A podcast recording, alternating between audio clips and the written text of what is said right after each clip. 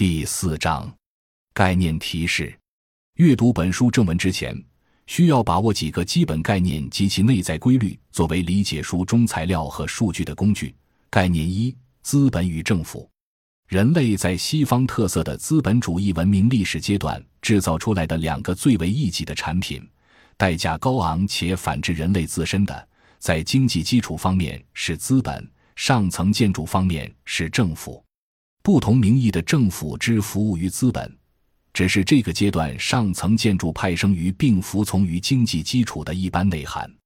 相对这种一般性而言的特殊性，则是直接由政府权力占有或垄断掌控的资本被称为国家资本，且因其内在的结合于政府而客观上形成政府公司化，并势必导致权力资本化。本书揭示的这第一个规律，地球人本该都知道。当代精英们之所以仍作困惑状，似乎不在于对这种客观规律承认与否，而更在于如何把握规律来进行自我约束。概念二：城市化与危机周期。人类在资本主义历史阶段发生的城市化，主要应归因于资本寓意积聚于城市，也就有了与城市化同步的资本扩张和资本溢出作用于演进中的城市文化，并且由于政府也坐落于城市。虽有政府加快城市化的制度演变，这赋予了与城市资本化伴生的城市文化泛政治化以发展主义主流所具有的政治正确的内涵。但另一方面，鉴于资本积聚与风险集中不仅等量而且同步，虽有追求城市资本泛政治化制度收益的政府在促进城市化的同时，不自觉地造成城市积聚资本与生俱来的风险集中危机。并呈现出周期性爆发的特点，因此，人类在资本主义历史阶段中不断加快的城市资本深化及其与生俱来的风险集中及危机爆发，使城市化进程中的经济、政治和文化三种强大势力自发结合为主流形态，产生了对任何自在群体都具有的普遍的内在的作用。这种作用有着漩涡般的吸引力。本书揭示的这第二个规律更难被接受。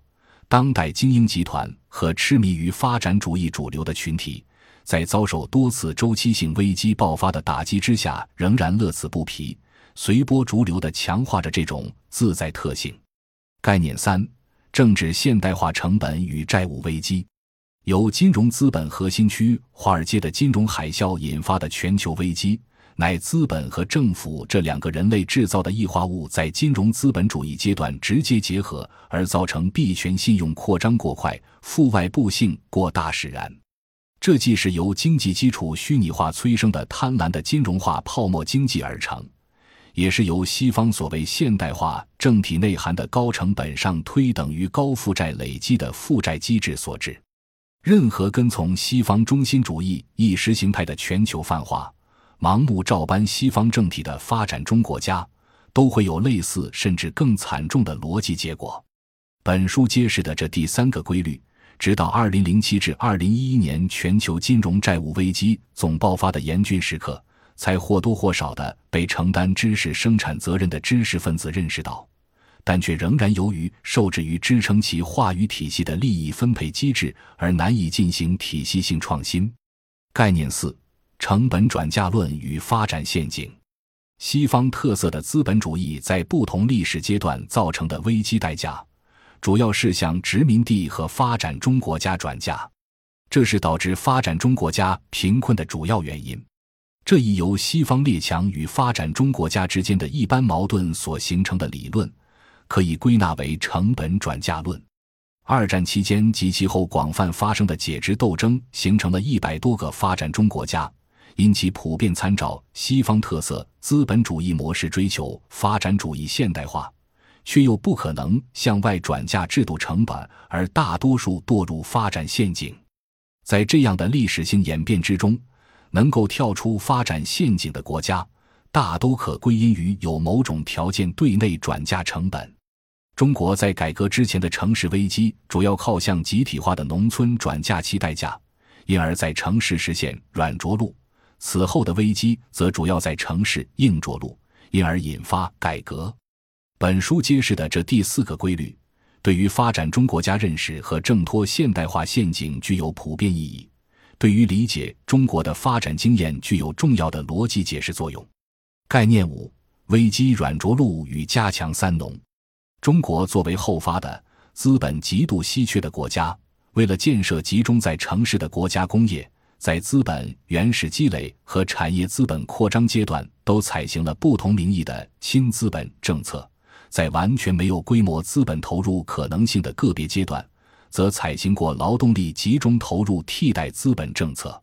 中国在2005年把新农村建设作为国家战略，连续几年增加了数万亿投资，吸纳了数千万农民在非农领域就业，因而，在遭遇2009年全球经济危机时才能成功应对。这是一个实现城乡双赢、软着陆的重要案例。本书揭示的第五个规律，上述经验层次的归纳，在理性上略显高度不足。作者在做归纳时，虽有挑战以往意识形态化的话语体系的创新感，但并不认为仅从经济规律出发做分析就能对中国当代史产生足够完整的逻辑解释力。以上概念立此存照。本章已经播讲完毕，感谢您的收听。喜欢请订阅专辑，关注主播，主页有更多精彩内容。